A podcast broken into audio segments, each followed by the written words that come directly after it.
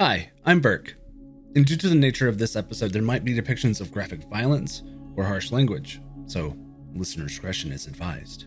And we're back for another unexpected episode of Spooky Season. And if you listened to the last episode, I decided to split the episode in half so it wouldn't take as long for me to record, and not to mention it would be on time. Not to mention, it allows me to force myself to make another episode this spooky season because I really wanted to to begin with. But unfortunately, I have a terrible amount going on, and so I'm not going to be able to produce another extra episode this month. So let's just have fun with this and let's talk about some ghosts. So, last episode, I talked about some of my ghost stories. So, if you want to catch those, I suggest listen to the last episode. Throughout this episode, I'm going to set up scenarios using these creatures, well, these entities, so you can get kind of ideas so you can put them in your game in however way you want, but it kind of gives you an idea of what to use with them. And I'll start with there's a lot of these things throughout the various books, but for tonight, I'm only actually going to talk about three of them. And fun fact, they're all out of the 5th edition Monster Manual. But instead of starting at my favorite one, we're actually going to start with the base ghost. The regular ghost monster out of the monster manual is on you can find it on page 147. I'm going to go ahead and read the blurb. A ghost is the soul of a once living creature, bound to haunt a specific location, creature, or object held by a significance of its life. Unfinished business. A ghost yearns to complete some unresolved task from its life. It might seek to avenge its own death, fulfill an oath, or relay a message to a loved one. A ghost might not recognize that it has died and continues to its everyday routine of its life. Others are driven by wickedness or spite, as with a ghost that refuses to rest until every member of a certain family or organization is dead. The surest way to rid a, an area of a ghost is to resolve its unfinished business. A ghost can be destroyed by more easily by invoking a weakness tied to its former life. The ghost of a person tortured to death might be killed again by the implements of its torture. The ghost of a gardener might be more vulnerable when exposed to potent floral fragrances. Ghostly manifestations. Sensations of profound sadness, loneliness, and unfilled yearning emanate from places where ghostly hauntings occur. Strange sounds or unnatural silence create an unsettling atmosphere. Cold spots settle in rooms that have roaring fires. A choking stench might seep into the area. Inanimate objects might move on their own accord, and corpses might rise from the grave. The ghost has no control over its manifestations, they simply occur. Undead nature. A ghost doesn't require food, air, drink, or sleep.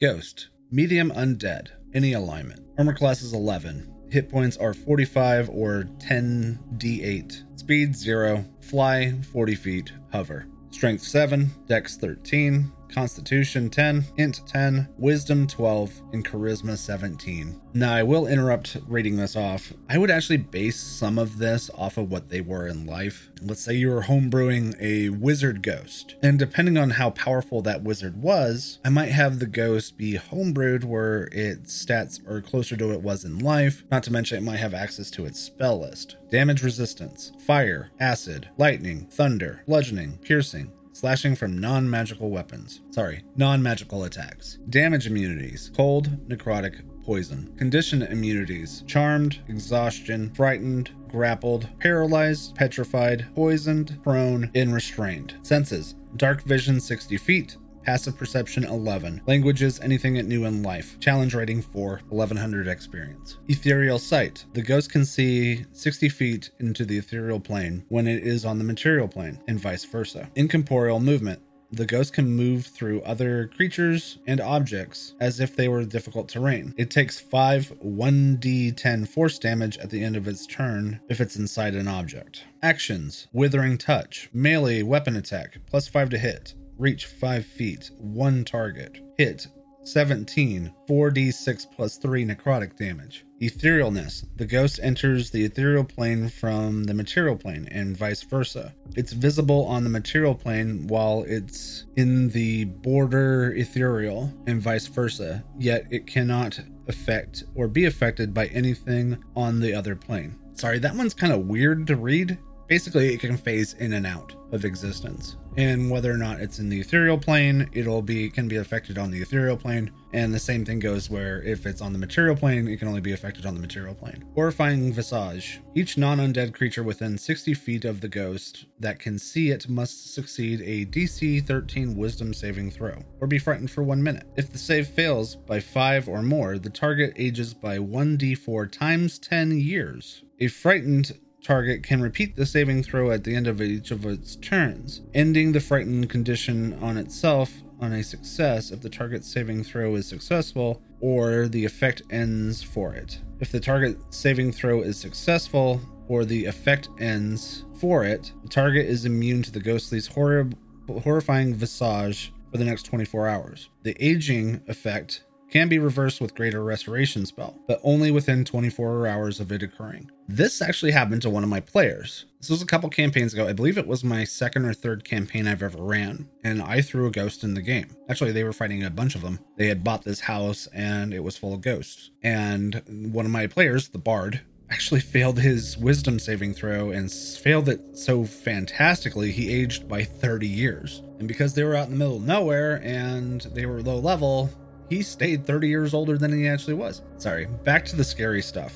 This last one is the scariest out of all of them, especially for low levels. Possession, recharge 6. One humanoid that the ghost can see within 5 feet of it must exceed a DC 13 saving throw or be possessed by the ghost. The ghost then disappears, and the target is incapacitated and loses all control of its body. The ghost now controls the body, but doesn't deprive the target of its awareness. The ghost cannot be targeted by any attack, spell, or otherwise affect, except ones that turn undead, and retains its alignment, intelligence, wisdom, charisma, and immunity to being charmed and frightened. It otherwise uses the possessed target's statistics, but doesn't gain any access to any of the target's knowledge, class features, or proficiencies. The possession lasts until the body drops to zero hit points. The ghost ends it as a bonus action, or the ghost is turned or forced out by an effect like Dispel Evil and Good Spell. When the possession ends, the ghost reappears in an unoccupied space within 5 feet of the body. The target is immune to this ghost possession for 24 hours after succeeding on the saving throw,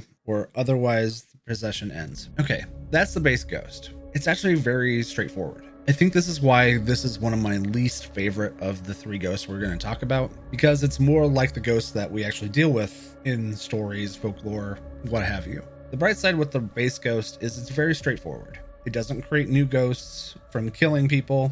It can be used as foot soldiers for a lich that's controlling a lot of them, or you might be able to make a scenario where your players buy a house or a tavern or something and find out that it's haunted and it has a bunch of ghosts in there and you might have one that's scaled up at the end of it. Okay, let's build a scenario for this. Let's set this in London. I haven't dug up that game that is set now where magic unleashed into the world in a long time, so let's go ahead and build in that setting. Your party is finding themselves in England because you're trying to get away from all the chaos that's going on in North America the epicenter from the Yellowstone National Park volcano has just been unleashing chaos all over North America. I mean, there's still weirdness here, but it feels like it's a lesser degree. You find yourself walking through the streets together because it's safer in numbers, and it's nighttime.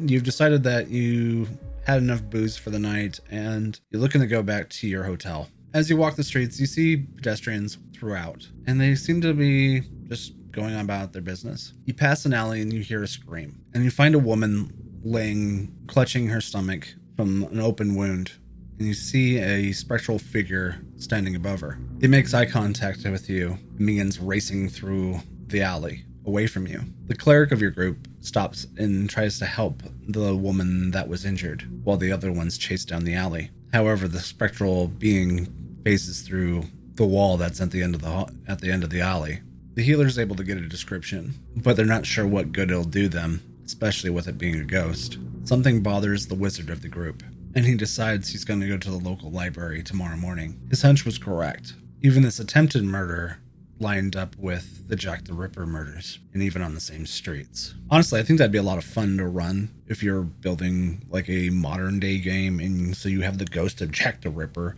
that's actually just reliving his murders, and killing sprees. Okay, now to talk about my favorite of these three that we're going to talk about, and it's the Shadow. It's also statistically the weakest of the three we're going to talk about, but it's actually one of the more dangerous ones we're going to talk about.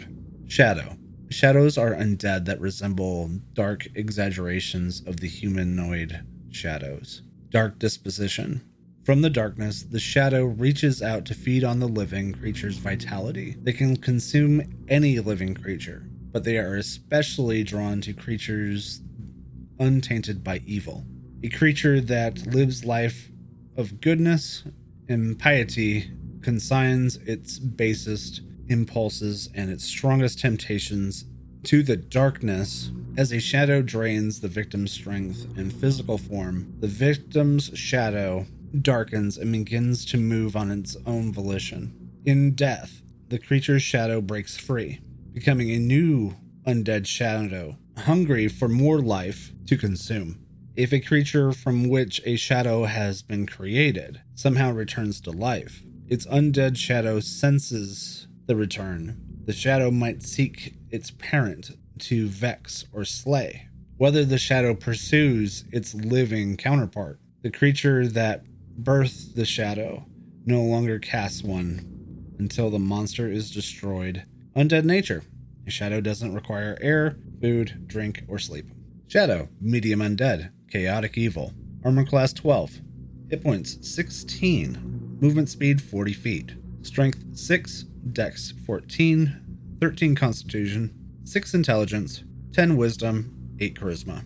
It has a plus 4 in stealth, uh, plus 16 in dim light or darkness, damage vulnerabilities, radiant, and it has the same things as the ghost does, except it has no language. Also, it's a challenge rating half, worth 100 XP. Told you, this is probably the weakest one on one creature that we're going to talk about.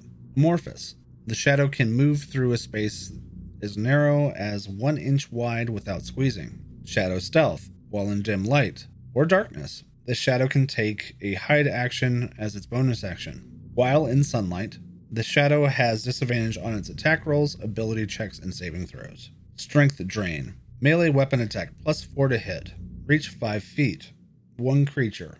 Hit 9 or 2d6 plus 2 necrotic damage. And the target's strength score is reduced by 1d4. The target dies if this reduces the strength to 0. Otherwise, the reduction lasts until the target finishes a short or long rest. If a non evil humanoid dies from this attack, a new shadow rises from the corpse in 1d4 hours. Now, you might not see on the surface how scary this creature actually is. It almost doesn't fit the ghost type, and I was almost not able to use it. However, with shadow figures and things like that, I'm going to go ahead and use it. Now, what's scary about this thing is it can easily kill people in their sleep. It can easily attack just regular people and create more of these things. But it's actually really easy to see how these things can spread. Just imagine one of these things going into a hospital, a nursing home, an apartment complex. The scary thing is, these things can easily hide in sewers and just come up through the pipes and come into your apartments, houses, subdivisions, you name it, dorm rooms, through the water pipes, just easily coming in and taking you out at night and just creating more and more and more of these things. I'm actually surprised DMs don't use these things more often because you can really overwhelm people with these things if you play them correctly. All right, let's go ahead and set the scenario up in Forgotten Realms. Let's say your party is, no, is hearing rumors about people in the low part of the city are turning up dead in their houses, and they're mostly commoners. The nobility thinks nothing of it until a high level wizard turns up dead in his home. Your party is hired to go investigate, and you don't even find footsteps, footprints, what have you. You find no evidence of any of these doors being broken into, and you're not sure how these people were killed, other than them being strangled to death. And not to mention, who's going to strangle a wizard to death? They're very dangerous, and the wizard didn't die without a fight. The party goes out at night, and they have their their torches lit. And they're walking the streets when they see a shadow dart out of out from underneath one of the cottages. They follow it, and it darts into the sewers. The party goes down into the sewers and they find tons of dead bodies that weren't accounted for. The shadows have killed everyone living in the sewers, and then they realize they're about to be overrun. See, with shadows, numbers are everything. A creature that is able to propagate by killing non evil people is very frightening. You might have a high level party. If there's 10,000 of these things, yeah, you might have a high AC, but with 10,000 of these things, eventually they're going to crit.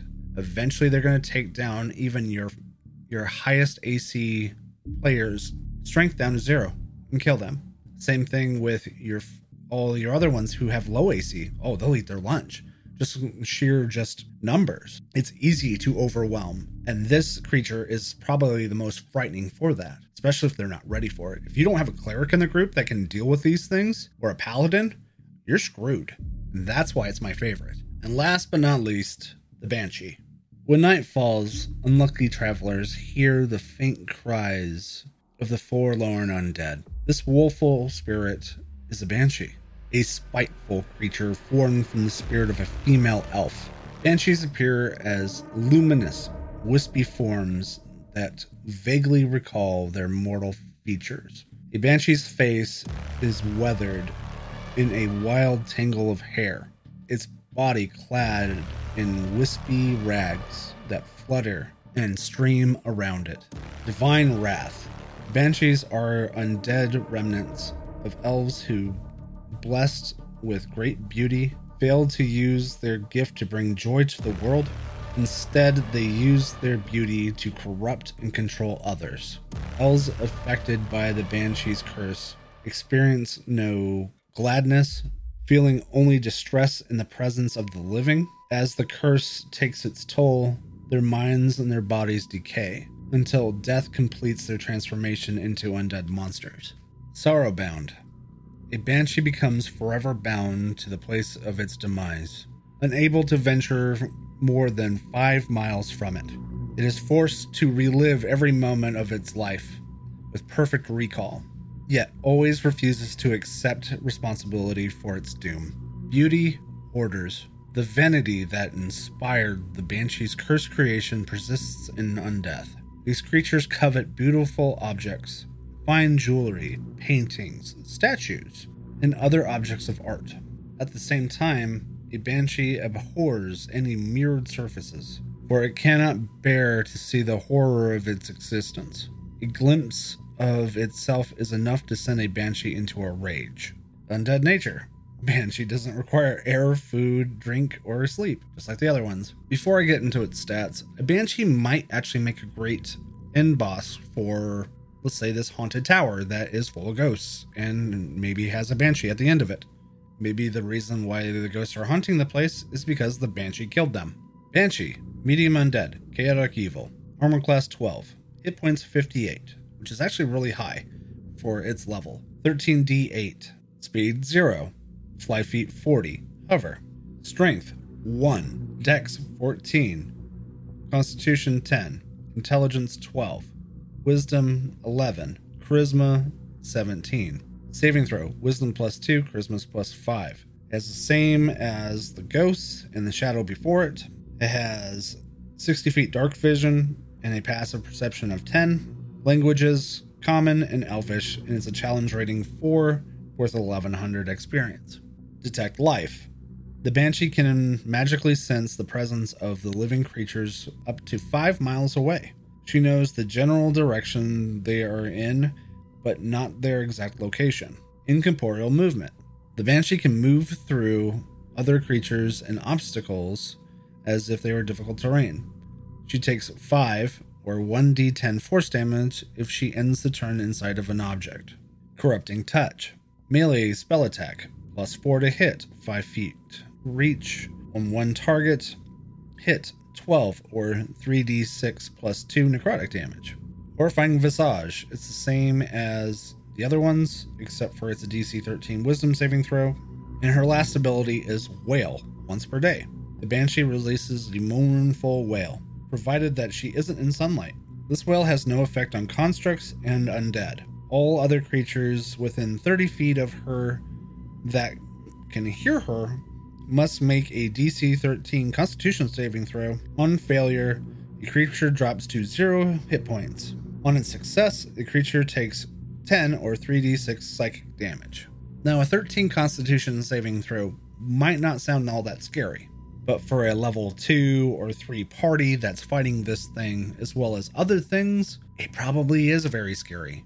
I briefly talked about this thing killing everything in a tower. Now imagine you've done this to a small elven settlement that's out in the middle of nowhere, and this is their countess that has gone crazy with her vanity. Next thing you know, she's transformed into a banshee and she's killed every elf in this village. Now, a portion of these villagers should turn into ghosts because they should have unresolved issues with their countess or their mayor or whatever you want to call her killing them all because she lost her mind and turned into a monster. Well, that was a lot of fun, and I'm glad I pushed this episode back because because this one's quite a bit longer than I expected it was going to be. Well, I hope you enjoyed the episode. It was nice to sit down here and talk about ghosts and ghost type entities that honestly aren't that hard to put in your game. It's just approaching them a different way that makes them a lot of fun to put in your game. I'll keep the outro stuff short tonight the next episode of the Telor campaign is going to be on November 5th, which should be pretty interesting considering Raymond's coming back from the dead, and I'm not sure which location I'm actually going to be recording it from. But, anyways, thank you for making it to the end of the episode, and I'll catch you on the next one.